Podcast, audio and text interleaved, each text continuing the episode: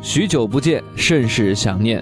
隔了有1个多月没跟大家做节目了，那么第2期节目呢，必须要放大招了。昨天在微信上，我一个朋友问我啊，说现在呢，如果想选择 Note 5和 S6 2个手机当中选一个，想问问我的看法。那么今天我们正好也趁着节目的时间呢，给大家说一说 Note 5和 S6 应该选哪个。其实对于喜欢三星的小伙伴来说呢，今年三星可谓是相当的给力，踢掉了万年大塑料，换来了全金属的机身，外观上成功领先了其他的安卓手机，而且很多的机友又会犹豫，到底是选 Note 5还是 S6 呢？接下来我们在节目当中给大家做一些对比。首先我们来对比大小。Note 5的屏幕呢是 5.7 英寸，而 S6 呢是 5.1 英寸。Note 5呢明显要大不少，但二者的屏幕分辨率都是 2K 的，显示效果上是差不多的，只不过是像素的密度不同罢了。其次呢， Note 5的背面采用的是斜形过渡，不像 S6 那么垂直啊，相对不容易硌手，缺点就是太大了，单手操作比较困难，也很难放到口袋里。如果你喜欢大屏带来的视觉冲击，那就选 Note 5。如果更在乎的是便携和单手操作的话，那么我劝你选 S6 吧。第2，手写笔。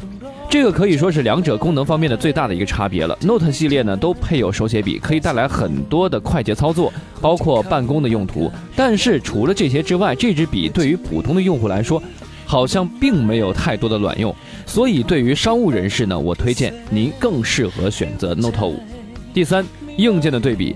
S6 和 Note 5都采用了相同的 Exynos 7420处理器， Note 5为 4GB 的内存， S6 是 3GB 的内存，但是性能表现上呢其实是相差无几的。电池方面呢， Note 5是3000毫安， S6 是2500毫安。续航方面呢，是 Note 5更强一些。如果你是一个抱着手机不愿离手的人，那么我想大容量的电池可能是你的最爱。第4，价格了。同为 32GB 的版本， S6 的价格是4488元， Note 5的价格是5388元，相差了900块钱。Note 5和 S6 该选哪个呢？总结一下，如果你是商务人士，同时又很喜欢大屏的手机，那么 Note 5绝对是一个非常正确的选择。如果你只是一个普通的用户，同时又不太喜欢太大的手机，那么 S6 将会是明智的选择，而且还能够省900块钱。好的，今天的节目就是这些，下期节目我们再见。ไ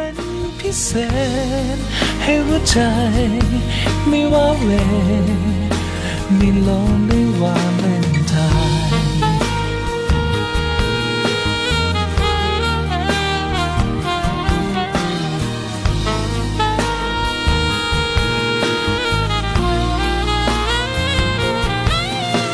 รู้จะบอกรักกับใครต้องรอไปจนเมื่อไรถึงได้เจอใครสักคนคนที่เขารักกันอยากรู้ว่าจะมีบ้างไหมเป็นคนที่เป็นพิเศษให้หัวใจไม่ว้าเหวไม่ลง